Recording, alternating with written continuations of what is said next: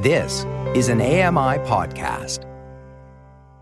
Are you ready? Let's go. From AMI Central. Now circling in the neutral zone. Here's the pitch on the way. 36 yards for the win. This. Here comes a big chance. The shot is, is this the dagger? The neutral zone. Home run. This is as good as it gets. Now, here's your host, two-time Paralympian Brock Richardson. Welcome to another edition of the Neutral Zone. I am indeed your host, Brock Richardson. Let me tell you about what is coming up on today's program. We release another Canadian Paralympic Committee Summit interview. Today, you're going to hear from Danielle Ellis, who is from White Rock, British Columbia.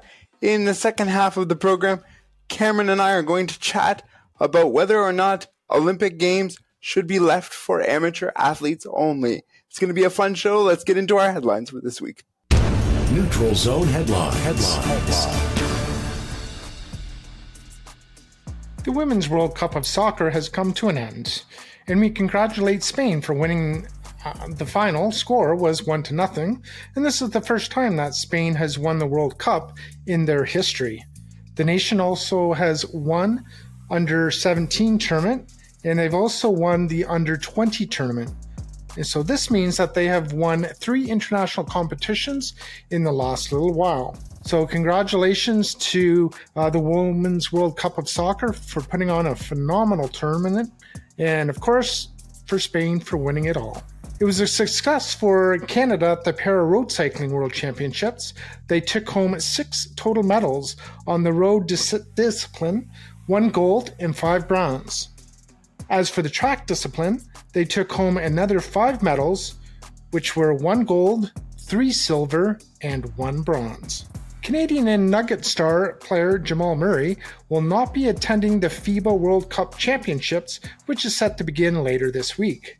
His reasoning behind the decision is that it was a long season after winning the NBA championships, and he is still being cautious from his ACL injury, and that was suffered in 2021 those are your headlines for this week. And uh, I thought today for our chat topic, we would discuss something kind of a little bit fun. So I want to know from you, Cameron, if there was a team or an athlete you could coach, who would it be and why? I will let you go first and then I will give you my choices that I made. Uh, well, the team that I would like to coach um, to see if I could get more out of them, of course, would be, be my beloved Toronto Maple Leafs. Um, because I think that they have all the potential in the world. Um, however, they're not able to get over that hump, and they kind of got over the hump last year. However, um, it was totally, you know, bombarded with a, a, a whimper because they didn't do very well in the second round at all. So I think I would really like to be able to coach the Maple Leafs to see whether or not I'd be able to uh, help them get over the hump and maybe make it as far as the Stanley Cup finals. Um, so that's one team I would like to. Um, and the other team, once again, I'm a homer. I admit it. Uh, however, um, because uh, Charlie Montoyo, I've been a um, you know, hard on him. And John Schneider, I've now starting to get really hard on him as well. Um, I would love to coach the Toronto Blue Jays or be the manager of the Toronto Blue Jays uh, because they're not meeting up to their expectations either. And I think a big part of it in both John Schneider's case and in Montoyo's case is that they didn't manage the bullpen very well at all. So I like to get a crack at that bullpen. I would like to get a crack at those starters, maybe get them to go a little bit longer.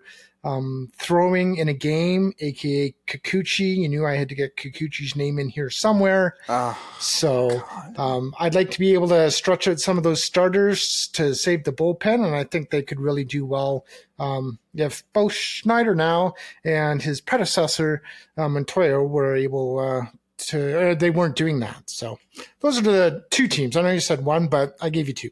That's fine. I'm going to give you uh, two different athletes. But before I give you my choices, I'm going to ask you if Maple Leaf Sports and Entertainment came and said, Cameron, I'm going to give you one year. I want to see what you do with this team.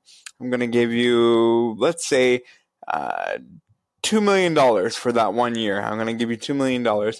But I want to know first what is the first thing you do, you say, what do you do with the Toronto Maple Leafs to make them get over that hump? I would say that in the playoffs, the opposing team does this rectangular box right around the net, and you are not able to get a good shot to be able to penetrate that rectangular box that is in front of the uh, opposing team's uh, goalie. So I would say you're going to have to um, get a few bruises and get in within that rectangular square or rectangular area that they've put in there. And you're going to have to stay there. You're going to have to take the punishment. Somebody's going to have to shoot it. And then you're going to have to pick up the trash or get the deflection to get it in the net. Because I really feel that they're a perimeter team, the Toronto Maple Leafs, and that's why they are not able to go too far in the playoffs because they don't go in the dirty areas and they need to get in those dirty areas to score. Very well put. So for me, I have two athletes, and the first one I'm going to give you is a real sort of obvious choice, and I'm going to give you reasons why. Uh, the first one I would pick would be a current player and I would love to pick Connor McDavid, who is the forward for the Edmonton Oilers. And the reason I would pick him is because I just like to be a fly on the wall, to be able to sort of see what he's like as a person, what makes him tick, what makes him do the things that he does, what kind of teammate is he, all those things. And if I could have any part in in sort of not changing his game but adding to it and and saying this is what I'd like to see you do, I I would love that. And can I sit here and say, is there something I'd like Connor McDavid to do differently? No, I'd probably just tell him keep doing what you're doing. But if I could watch him on a daily basis and maybe tweak something that maybe I'm not seeing as an outsider, then that's what I would do. The second sort of choice that I would have is uh, newly drafted Chicago Blackhawk Connor Bedard. And the reason I picked Connor Bedard is because I'd love to be able to be part of an athlete's life and uh, before they get things going and sort of be in that impressionable stage where I can say, you know, um, you're early and so they're more receptive to ideas, thoughts, etc. And for me, those are the two choices because it's hard to get into an athlete once they get into their habits and their all the things that they do. It's hard to crack in with new ideas sometimes. So I'd like to take a crack at Connor Bedard, and I'm using Connor Bedard as sort of my pick. But I also want to say that I would pick any newly drafted athlete in any sport for the same reason, due to the fact that they're just impressionable and able to, uh, to, to, to sort of be more receptive to ideas. Cameron, your thoughts on sort of the, the two that I said? Two that you said. Uh, I love what you're saying about Connor Bedard uh, because being able to get, um, you know, a, a, player that is just starting to learn the NHL, and like you said, they're imp- like you worded it so well. I I can't really expand on it too much other than to agree with you. And I would love to be a coach to uh, you know make that person uh, impressionable or to teach them because there's no better feeling than when you're able to give knowledge to somebody and when they take that knowledge and they apply it and then you see them thriving um, to know that you're a small part of that uh, um, success um, there's no better feeling in the world. So you worded it so well um, about Connor Bedard, and I would love to be able to coach someone like that too. Um, Connor McDavid, he's the best player in the world. Uh, you know, he's getting a lot of assists before, and he's like, nah, this year I want to get more goals. So then he got more goals. Like the dude can do everything, but like all team games, it takes a team to win. So um, he has to figure out, you know, how to make his teammates better um, in order to be able to, um, you know, get team wins. Um, so uh, you know, he he's gotten as far as I think the second round, maybe the conference finals. I forget, but um, yeah, it's yeah. They got to the conference final a couple of years ago. Yeah, uh, yeah. So it's all about getting the holy grail, and uh, in hockey, that's the Stanley Cup. So um, you know, hopefully uh, McDavid gets there, because um, at the end of the day, you know, if the Leafs are out, I'm cheering for a Canadian team. So yeah, I'm like that as well. I, I cheer for, and if there are multiple after the Leafs are out, then uh, then I'll cheer for you know both. I'll have one more rooting interest than the other, and it tends to be more of an Eastern Conference uh, team if there is one. Uh, whether well, Canadian, there's so many Canadian teams in the Eastern Conference. Yeah, right, exactly, and, and, the time difference of games and etc. Things like that. Oh, good point. I thought I thought too that like if I came on here and said, "Oh yeah, the the athlete that I'd love to coach is Connor uh, McDavid," uh, you or anyone listening or watching would be like, "Yeah, that was the easy answer." So I I had to come up with one that is different, and uh, again, I think the caveat with Connor Bedard is suggesting that um, you know any. Well, he's going to be a generational player, player, too, so that's yeah. an easy player yeah. to pick. Uh, I would have been more impressed, Brock, Brock, if you picked a new player that's like a fourth line winger uh, that really has to earn the minutes, and then if you said, well, this person. You know, new person, they're impressionable, but no, of course you had to go with uh, what's going to be an impressionable or a generational player, possibly. Yeah. Uh, so before we move off this uh, chat segment, uh, what about a parasport? Is there a parasport that you would say oh, I'd like to give a crack at that as a coach? Is it the easy answer of hockey, or is it something else? No, I'm going to go with something else. Um, I don't know. Um, maybe archery, para archery. Ah. Um, especially like the people that have to do it with their feet and are able to like pull it back and then throw the arrow uh, or not throw it but sling the arrow. I don't know what the proper term is but i just always found that amazing uh, to be able to do that. So to to be able to coach or to learn how a person does that um, i would love to research that or learn how people are able to do that. Yeah. For me uh, the the sport that i would choose is uh, goalball I think that oh, goalball is a sport that is very, very unique. There's no sport like it. There's no sister version of of goalball that's in the able-bodied community. It is one in its own, and I'd really like to meet some of the athletes and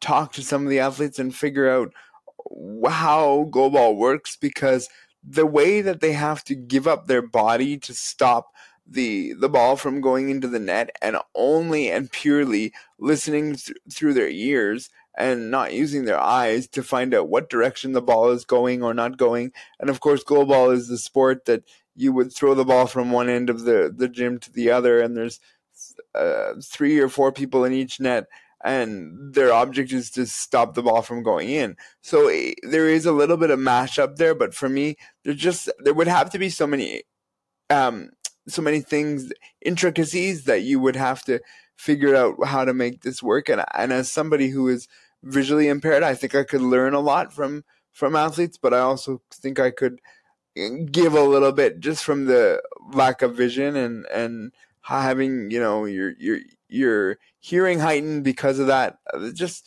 a few things that I would like to try there as well. Uh, a lot of people will say to me again, the easy answer would be bocce.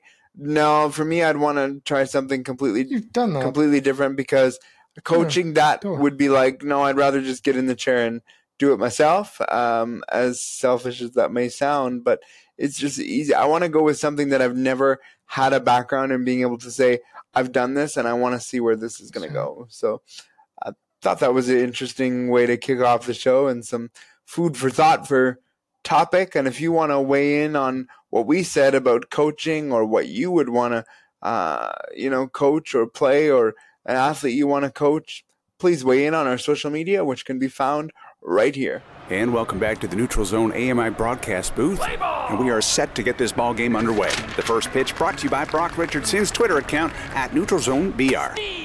First pitch, strike. And hey, gang, why not strike up a Twitter chat with Claire Buchanan for the Neutral Zone? Find her at Neutral Zone CB. And there's a swing and a chopper out to second base, right at Claire. She picks up the ball, throws it over to first base for a routine out. And fans, there is nothing routine about connecting with Cam and Josh from the Neutral Zone. At Neutral Zone Cam J and at J Watson 200. Now that's a winning combination. And this Oregon interlude is brought to you by AMI Audio on Twitter. Get in touch with the Neutral Zone. Type in at AMI Audio. we released our second to last Canadian Paralympic Committee Summit interview done back in March. This time we hear from sitting volleyball athlete from White Rock, British Columbia, Danielle Ellis. Please enjoy the interview. So, I understand at one time you studied to be a paramedic. Can you tell us about that? Yeah, um, back in uh, 20. 12, I took a break from volleyball um, and went back to school. Um, I did a little bit of um, an undergrad, and then I went and just realized that what my passion was at that time in my life, um, about 2014, uh, was to be a paramedic. So I started working towards uh, my primary care paramedic certificate um, and did uh, my emergency medical responder and then um, yeah went through my par- primary care paramedic in the spring of 2015 um, and graduated that in the summer and then started working for the ambulance service in the fall of 2015 so the million dollar question is what do you think is more tough being a paramedic or an athlete? Oh my goodness i think both are tough. Um, just very different i think. Um, but i think too something that i've really uh, grown with and really worked towards is using what I've learned from sport in my job as a paramedic and a, a dispatcher for the ambulance service, and then used what I learned. Um, in you know working in high stress environments in the ambulance service to do what I can as an athlete and be prepared and work hard during those high stress high pressure points as well. So was there ever a moment where you like pulled on your paramedic skills or vice versa, pulled on your athlete skills and interchange them? I think so, a lot of the time. Um, right now, I mean, I'm working with both mental performance coaches in sport as well as like counselors and psychologists, um, just like being a human being and working in the ambulance service. So I find a lot of the time uh, the skills that I'm learning in one transfer over to the other. I'm able to, you know, calm myself down in high stress environments on the court um, and, you know, be able to take a breath or, you know, do a little meditation or do whatever I need to do to be able to get to that ideal performance state in sport and then you know in the job just working really hard to be able to maintain a high stress environment mm, I would say most people start their career at a young age, and you were this way for sitting volleyball. How did you balance that versus I want to be a kid? Mm. I think, yeah, I mean, I think that I just grew up in sport and sport was just my life. Um, so I started on the national team when I was 16 years old. Um, and like I said, I took a break at about 22, I think, um, and then went back to school and did some life things and then came back as an adult um, you know, at 31 now. And um, I think it's just given me a lot of different life experiences. I think I'm a different athlete than I was then uh, when I am now. And I think it's just those different life experiences, being able to take a step back now that I'm an adult and, you know, playing sport. Because, yeah, as a kid, there's just so much to learn and so much to go through and so much you know hard work and um, you know difficult situations that you that you go through as an athlete and as a human being and just I think I've grown and I've learned from those and to be who I am now. You are the captain of the sitting volleyball team. Uh, what would you say is the best thing about being the captain of the team? I, I mean, honestly, I think it's such an honor um, to be able to represent my country just with the leaf on my jersey, um, but being, you know, known and seen as the captain of the Canadian sitting volleyball team is is a pretty cool thing. Um, you know, I feel like people look up to you and you know people trust you, and I think that that's really important to me. And I just always want to work hard to to show them that I am that hardworking individual that can lead them and what would you say then is the toughest thing about being the captain and wearing that maple leaf? Yeah, I mean, I think that it does come with another um, another row of you know stress. Um, you know, you're just you're held higher accountable than anybody else, and you want to be the the best athlete and you want to be the best teammate that you can all the time. You know, there's no off switch ever, and so it's just yeah. I think it's a good thing though. At the same time, it really just pushes you to be the best athlete that I could. And I think maybe without the captain stripe, I maybe wouldn't be the athlete that I am now. You guys are uh, quite highly ranked going into the Paralympic Games in 2024. Can you speak to what it's like keeping your team at such a high level? Yeah, I mean, I think it's really cool. Um, I mean, we came seventh in Rio in 2016, um, and we now hold a third place ranking. Um, in the world for sitting volleyball. Uh, we placed second uh, a silver medal in the last World Championships in 2022.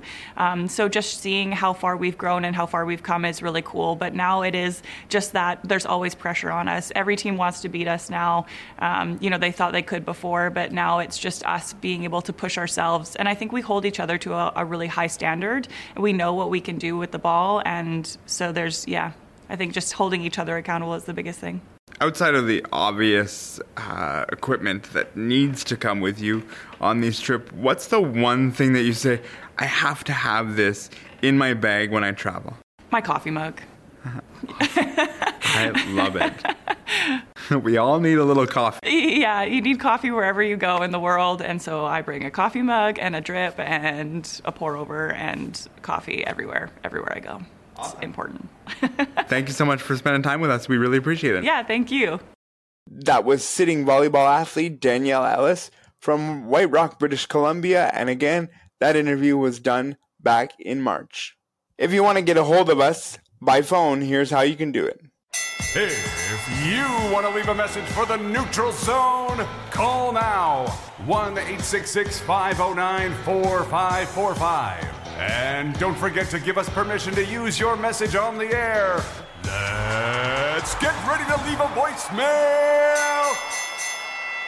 One of the things that we do, or I do, as a producer of this program, with the help of my lovely panel, is we come up with some uh, backup segments to have discussions about. And we came up with uh, five or six of them in the last little while and we haven't been able to use them because our guests have come and done what they've been asked lovingly by us, of course, to do, and we appreciate that. But one of the topics that we had was this one that we're going to bring to you today, and I thought it would be sort of a fun one to to have with uh, Cameron here today. And so we're going to talk a little bit about the Olympic Games and whether or not it should be left uh, for amateurs only. Um, a lot of people, some people like the pros that are at, at Olympic Games, some people don't, some people are indifferent. Where does Cameron lie on the pros versus amateurs in the Olympic Games? Probably right down the middle. and it's not. Oh, he's going to play Switzerland. Well, play Switzerland. Well, I, I, can see both sides. Um, I think that the professionals they already have their leagues, so they should maybe uh, stay out of the amateur spotlight, and the amateurs should be the ones to be in uh, things like the Olympics. Um, because they don't, except for the World Championships, um, they don't really have the spotlight on them uh, like the NHL does uh, 82 games a year, or the NFL does 18 games a year, or whatever it is with the NFL. Um, so in one sense, I feel like the it should be the amateurs because they should get the entire spotlight and be able to show their stuff uh, to the world. Um, uh, saying that though, uh, like I've said probably many times on the show before, um, it's all about the almighty dollar at the end of the day, and you know, if the Olympics, if they can get more viewers or if they're able to get more uh, money advertisements because professional athletes uh, play, whether it's the NBA uh, basketball in the summer or the NHL players in the winter, um, you know, they've got to do what's best, I guess, for the Olympics to be able to make money. But they make enough money as it is, so do they really need more money?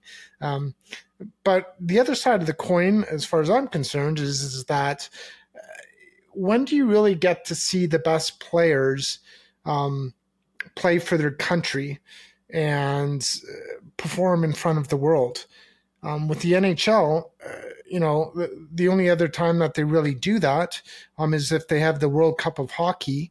And I can't even remember the last time they had the World Cup of Hockey and in around 2007 or so. something around there. Um, yeah, and then you know it's a two week uh, best on best tournament, but like, are they still really trying their hardest to win? Um, you know, I think that could be questionable whether they do or they don't. Um, you have the All Star games where you have the best players, but they certainly are not playing their best. They're not checking. They're it's just like a shinny game to show their skills Um, so to have the best on best in the Olympics, where everybody is really trying, um, you know, checking and doing all the things that they need to do to win, I think the Olympics, for at least for the NHL, that's the only time you get to see it. And I'm pretty sure for the NBA, that's the only time you would get to see it too. So as far as the best on best competition where they're actually trying, I really like to see it because I think it's great NBA action, or not NBA action, but it's great basketball in the Olympics and it's great hockey in the Olympics when the professionals are there. Yeah, I think um, the thing that those on the side of the fence that say, "Ah, I'll leave it to the amateurs," and you know, the the professionals are are stealing the limelight. I think what they forget is that a medal at the Paralympic Games is like nothing anyone can describe. Doesn't matter whether you've been in a professional league for five minutes, 20 years, or anything in between. For some reason, that medal and that podium holds such a different feeling. It holds such a different moment that you really can't recreate uh, in the Stanley Cup or in the NBA final. Yes, it has different emotions, sure, because it's more of a grind. But I think the biggest difference is you're representing your country and you're representing where you grew up, where you were born, your country pride. And I think that's sort of the difference. Uh, for me, and I think people don't really understand the weight. And I'm not talking like actual weight because some of those medals do do weigh a lot, but the weight that a medal holds, you know, proverbially, is something that we can't really describe, Cameron. And I think that's part of the reason why the professionals get so involved and want to be part of the Olympic Games. Yeah, absolutely. And playing for Canada or any country, um, that is a phenomenal. Uh, you know, I, I, can't even imagine it. I've never competed for my country before, but that must be a, a beautiful honor to be able to compete for your country, knowing that you are trying to win uh, for your teammates and even more so your country. And that's why they do it. And that's why, you know, the Olympics, it's supposed to be the best on best. Um, not necessarily the best amateur on the best amateur. Um, you know, it should be the best on best. And if that's the NHL players or, um, you know, the KHL players or whomever, it should be best on best. And uh, that's the way they have it set up right now. And I think uh, that they will for, um, you know, the foreseeable future. Uh, let me uh, paint the audience and you a bit of a picture. In 2008, I participated at the Beijing Paralympic Games. I was a 17 year old, naive, immature, some would argue stupid. uh, you know, put no, put put stupid. the put the put the word wherever you'd like to. And I remember the the feeling of being in the Paralympic Village and the draw to the water cube, which was where they did the diving for the Olympics and the swimming for the Paralympic uh, Games. And it was such a spectacle because it literally looked like an ice cube, but in a building. They had the little divots and they would light up, and it was a big, big deal. And I never competed in that because uh, I don't swim because I would sink like a stone if I tried to swim. Uh, well, you could do the diving, couldn't you, out of your chair? Yes, I could. Uh, I still think I would make too much of a splash, but uh, I never tried it. So maybe that's my new uh, new thing I might think about is diving or flopping, as it might be.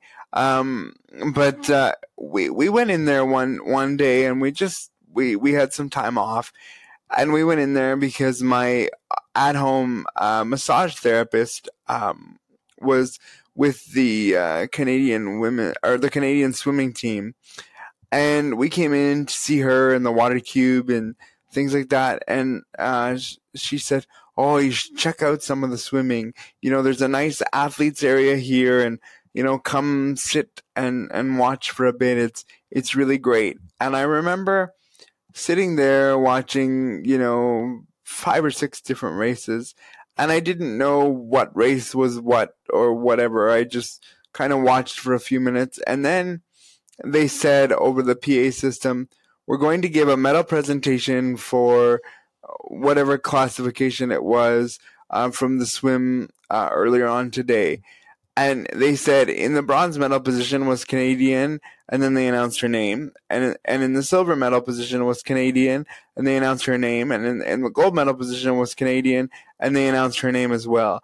And I remember, I don't remember the names of the athletes, as you can tell, but I remember that moment when you watched the three Canadian flags rise up from the bottom all the way to the top while hearing your national anthem. And hearing my national anthem in a venue that I was miles and miles and miles away from home and hearing my national anthem and thinking, wow, that this is the moment. I am far away from from Canada, but I feel like a piece of home. I didn't know any of those athletes at the moment. I went and met with them afterwards and shook their hands and congratulated them and all that. But before that, I didn't know these people, but I felt connected because they were from the same nation I was from. They just had a moment, and I feel that I was a part of their moment because I was there to witness something historic. You don't often see a lot of athletes who are competing in the same, you know, category from the same nation, and yet they went you know, bronze, silver, gold, and and just it was an amazing moment. And I think there's nothing better than hearing your national anthem so far away from home, Cam. Oh, absolutely, and I think you just described it perfectly. Is even though you're not the one competing, when you uh, see a Canadian athlete competing out whatever it is, swimming, running, whatever sport they're competing in. Uh, you're like at least I am when I'm watching the TV and I'm seeing them I'm like go Canada or like the person's name and I'm yelling and I'm screaming at the screen uh, because I want them to do well. Uh, and then when they win like I'm jumping up and down and yeah let's go. And then seeing them on the podium and the O Canada, like sometimes, you know, I'm able to stand, so I'll stand up and I'll always take my hat off. Sorry for my hair um, you know, and I'll put my uh, hat over my chest and, you know, and I'll be singing "O Canada" too, and it, it's like I'm right there with them, or it's like I'm the one that competed, and obviously I'm not the one that competed, but you, you feel like when it's Canada, you just feel so passionate, and you feel that you're right there with them, or you're the one competing, and it's such a great feeling to have, um, you know, when you experience that. Yeah, no, it's and that's why I wanted to paint the picture. And you know, being on watching it on TV, I get the same feeling. Uh, but watching it in person and watching the historic moment that I watched was something I will never forget. And I, I still have those feelings as I'm telling you, the audience, and Cameron about what happened because it's just that moment where you just think, you know, I'm here. I'm a part of something, and I and I think that that helps sort of sort of put the groundwork into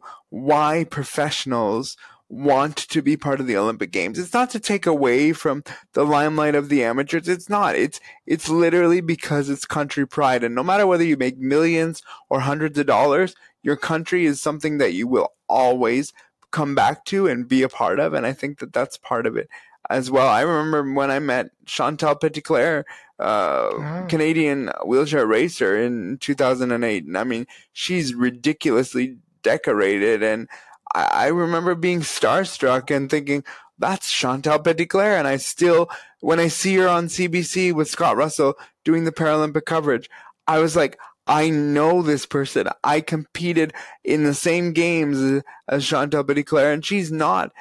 You're, you're, you're conventional professional, but for all intents and purposes, for what she's accomplished, she is a professional. And so sometimes you get those starstruck moments of this is so and so. I mean, I can imagine if I saw Usain Bolt, I would feel the same way because of what he brought. Like there's just tons.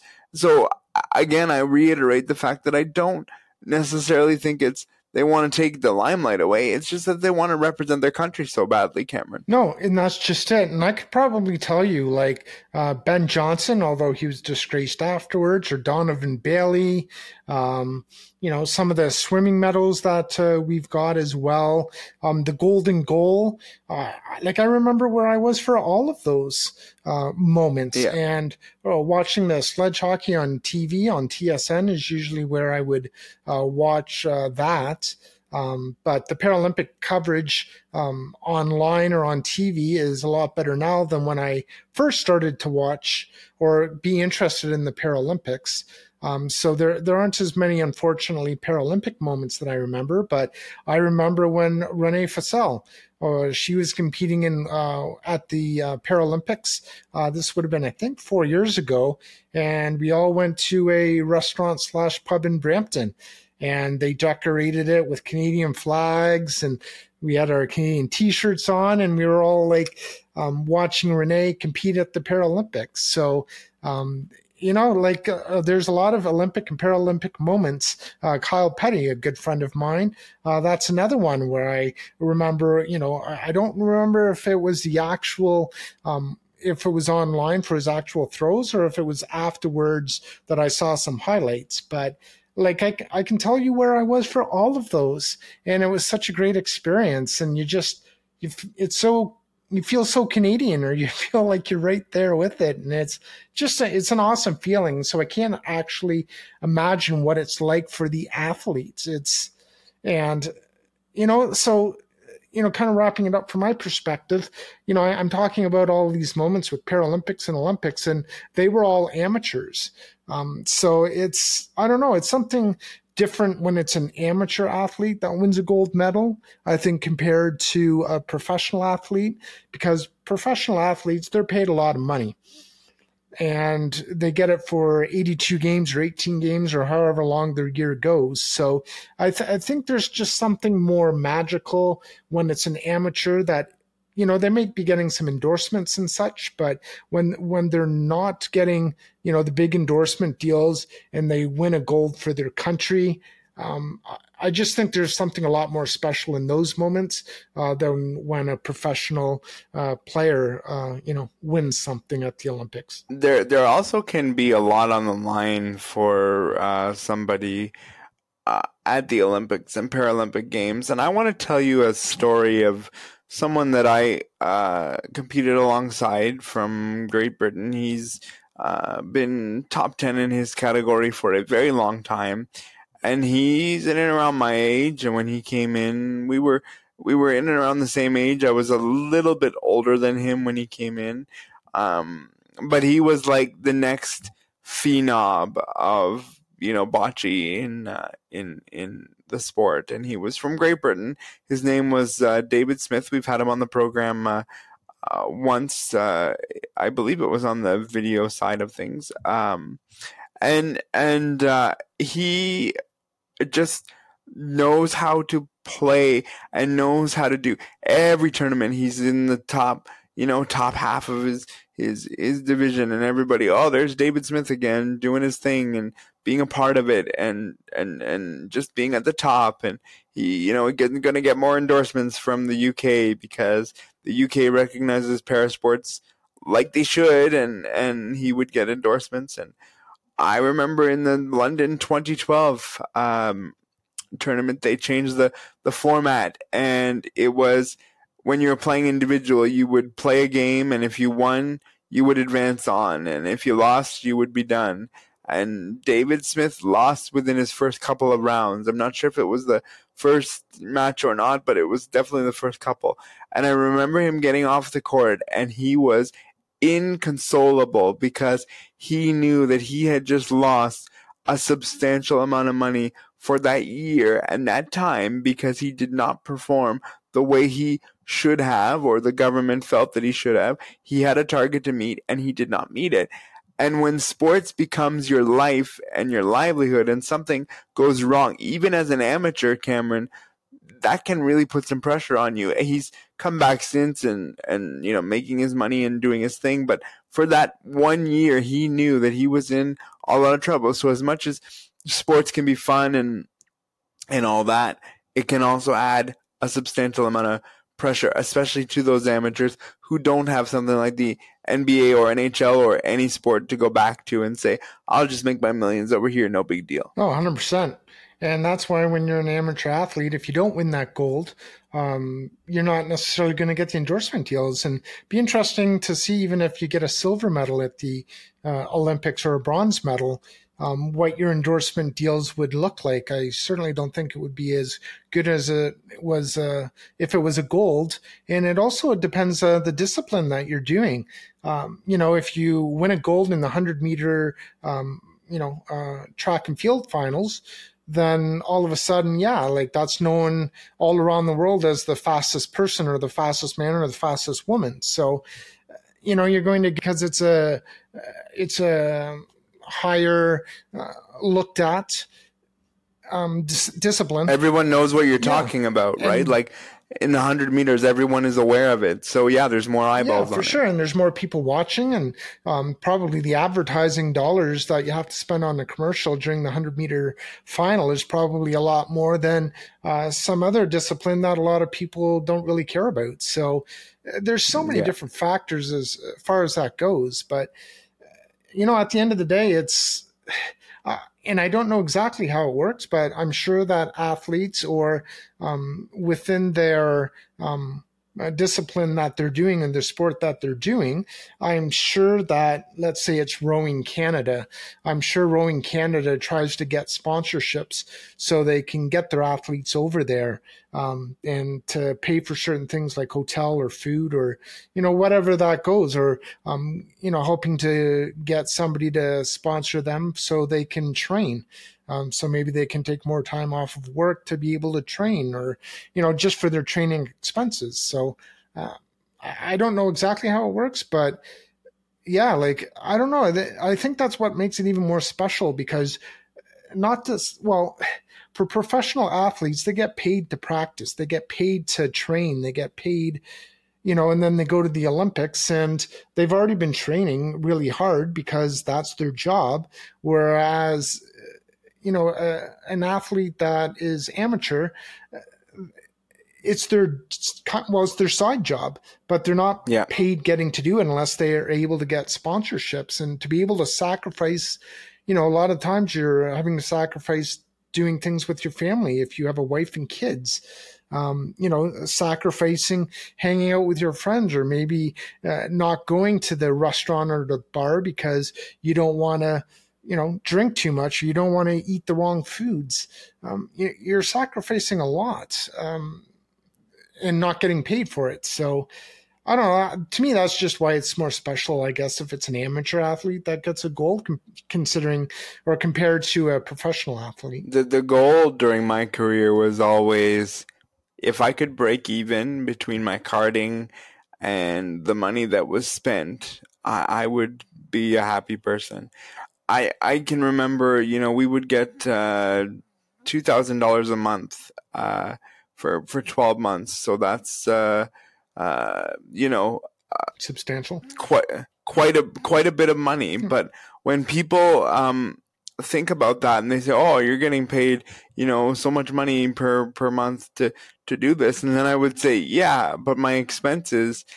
outweigh what I make. If I was left with a couple thousand dollars at the end of the year. You know, I remember I bought a, a 50 inch uh, television screen in like 2011, uh, which was big money, and because I had the money left over. But that purchase made it so that that was it. I was done. It was it was over. Like that was my expenses, and then you do it all over again. And I think people, as you so well put, people sacrifice so much money and so much time and for me it's not even about the money that i that i regret you know spending. It's the time that i missed. I missed you know the the birth of my first nephew when i was at the paralympic games which i wouldn't take back but there's just those moments that you mm-hmm. can't get back. And you know people say oh but you got to travel to england. You got to travel to portugal. If i could tell you how many sights I saw yeah, in all those places. So those places that I went to, uh, maybe one. You know, when I went to England, we saw Big Ben and and uh, Buckingham Palace, and we were there for 17 days, and of that I saw two things. you know, uh, that's just the life of an athlete and the life of the way that it is, and I think it's harder than people realize it is. Oh, it is. And I remember um, talking with uh, uh, a friend of mine, and you know him, Ryan Bennett, and it, w- it seems like it was within the past few weeks we were talking about this, and it's exactly what you brought up. I'm like, so Ryan, like you've been to Birmingham, you've been to here, you've been to there, but like how many actual sights did you see while you were there, or was it like you get to the airport, you go to the hotel, you go to the stadium, and you know, go back to the hotel and then back to the airport and then you're gone. Cause sometimes you're there just a weekend or whatever. And he's like, yeah, most of the times, yeah, like we don't see anything at all. It's, we get, we, you know, get off the plane, we get on a bus or van or whatever to go to either um, the stadium or um, where we're the, where we're staying, the hotel um, we have all of our team meetings there and you've got to do this you got to do that and you got to practice and then you got to go back to bed and eat and sleep and repeat and so yeah like you don't like yeah. it, it's nice that you get to say you competed in all of these places but you're there for business. You're not there to sightsee per se unless you do have some time off to be able to to do that but you're there for business. You're there to win a medal and so you're there for work. So yeah, like a lot of people, they can say they've been to all these luxurious places and they've been to the Olympics, but how much time have you actually gone and been able to see where you are at? Not many and, times. and two things come to mind. The more time you have off at international events, two things come to mind. One, you didn't get as deep into the event as you wanted to. and two, you need rest and recovery you know, if you've got time off and you're done at 12, you're going back and resting and recovering. So for me to circle on this whole conversation, you have to know that the professionals want to do this for the love of the game and the love of their country, not necessarily to take away or to, to steal from. They do it because they love and want to do it for their country. And I think that's sort of the, the big, the big moment Oh, 100%. Especially if they've got to go to a place like China or somewhere around the world where their clock is going to be off like huge and they've got to adjust to that time. And then they've got to be able to play the best, I'll say hockey, because you know that's what I'm most interested in when people go to the Olympics is uh, the professional hockey players. Um, so they've got to get used to the time change and stuff. And then when they are done, they've got to go back home and how much time do they have to like do they have off before they can actually join their teams again? And they've got to get used to the time change again. Like it mess i like i just go on vacation to dominican or cuba and i think that's like an hour or two. And you know when i get home the time change messes me up. Might be the all-inclusive alcohol too i'm not going to lie. Hmm. but i'm going to go with mostly it's the time change. Of course. And it just messes you up so bad. Yeah i remember the um the beds in uh, Beijing. And before we went to Beijing, you were hearing from some of the uh, professional basketball players that were saying, "My goodness, these beds are are not very long for me to." To, to sleep on, and so they would be hanging off the end of them, and and I remember seven footers. I remember, I remember thinking, how small can these beds be? Let me tell you, those seven footers were not on much of that bed. I mean, this is not a lavish situation that they were in because, again, to your point, and well put, what pays their bills? What pays their bills is the NHL. What pays their bills is the NBA. So you can't say to a Gregg Popovich, uh, you can't say, well, I need 10 days off because, you know, I just spent time at the Olympics. That was a you choice. I didn't force you as your coach to go there. You chose now you got to play for your team that you are getting paid to play with. I just think that that's that's just the way it is, and so you know, I yeah. I mean, what what more can you say other than yeah? It's just it is what it is, and and I think sort of to to close off this this chat, the last time we've seen um, we've seen NHL uh, participants at the games was Pyeongchang, and they haven't returned since. Uh, do you see a world where they come back, or is Gary Bettman too worried about the NHL and not so worried about the Olympic Games? Oh, 100% they're going to come back, but it's going to be in this time zone uh, because it's a lot easier on the players and their bodies and the time change. Um, if it's back in this time zone or maybe within a couple of hours of this time zone. Uh, when you start getting a 12 hour time difference um, and the games are going to be played in the middle of the night, um, why is the NHL going to sacrifice their players when a lot of people aren't going to even be watching it? And if they do watch it, um, it's just going to be a repeat. It's not going to be during when they actually play. So um, those are just some of the factors that I'm sure Gary Bettman looks at to say, why am I going to put the NHL players over here when there's such a huge time difference? Um, when you know the, a lot of people aren't going to be watching it live. Why am I going to be sacrificing, you know, the players of the NHL? And it's all about the almighty dollar. And if Gary Bettman or any commissioner mm-hmm. has to shut down their league for 12, 14, 15 days, then it's a nightmare on the schedulers and it's a nightmare on people's pocketbooks. And I know that, like, listen, they're going to say, oh, they make millions and millions of dollars, which they do. I'm not disputing that. But mm-hmm. also the money lost in those – 12 to 14 days to do that shutdown is also within the millions and some billions because revenues say, well, we're not going to have any, you know, hockey games, so I'm not going to pay my advertising dollars to to to to do that when you know I'm not going to do that. So everybody loses in that moment. And I'm not trying to sit here and say, Cameron, oh, we should play the you know the small violin for the NHL and the money they're missing. But uh, I think they're fine. I'm playing the small but violin. It's it's it's not just that hard for people to lose that amount of money. You know, like they're used to a certain live stream. Hmm. Salary cap hasn't gone up because of the pandemic.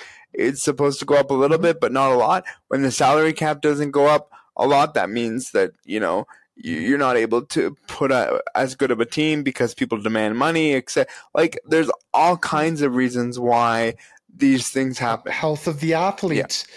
If you have to like, and I, I don't know, I, I, I wish I can remember, but when the NHL shuts down for a couple of weeks for the Olympics, do they end up still having an 82 game schedule? Yeah, they do. Or do yeah. they ha- have less? So they still have an 82 game, so they're still getting the money. Uh, however, they're having to shorten that time period. Um, and that can really hurt the health of the players because if they're playing too much, they may blow out a knee or a ankle or who knows what that could blow out um, if they're paying, playing a lot of games within a shorter period of time too. And I would think, especially for the NHL, everyone thinks that it goes on way too long now because a lot of the times it's not until June that the uh, Stanley Cup is uh, awarded, end of May, beginning of June. So, you know, like June is starting to be summertime. You don't want to be playing in June, uh, you want to be enjoying the sunshine and stuff. So, um, but that's going to happen um, if the Olympics aren't going on. If the Olympics are going on, like, what are they going to do it into July? Like, yeah.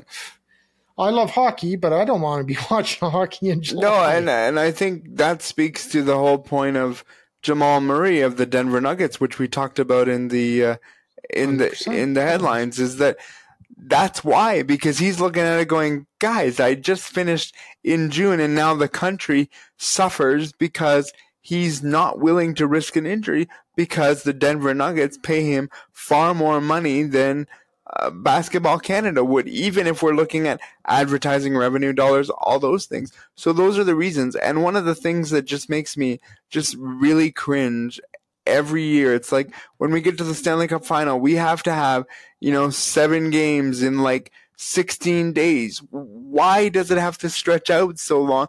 Because they want it to drag on and on and on, which is why it ends up in June. It's like, no, can we get seven games in in like, eh, you know, 10 days? 14 days. You know, it's. Uh, but Brock, I kind of understand about that uh, because if you have a team that's out east and then a team that's on the west coast, once again, you have the travel time, you have the time difference. I can understand why they may give a day or two off uh, for traveling.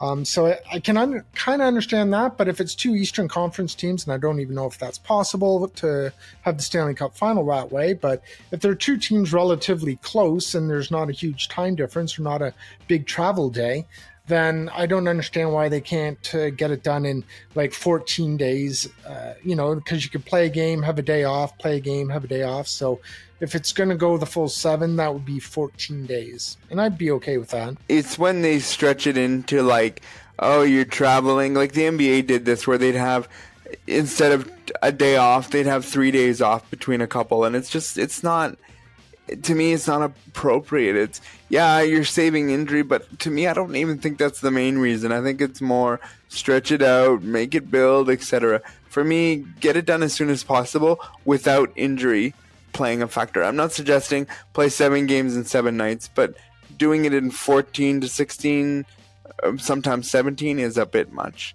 Well that is the end of our program for this week. I would like to thank Cam Jenkins. I'd also like to thank Jordan Steves, who is our technical producer. Our regular technical producer is Mark Aflalo. Our podcast coordinator is Ryan Delahanty. Tune in next week because you just never know what happens when you enter the neutral zone. Be safe, be well.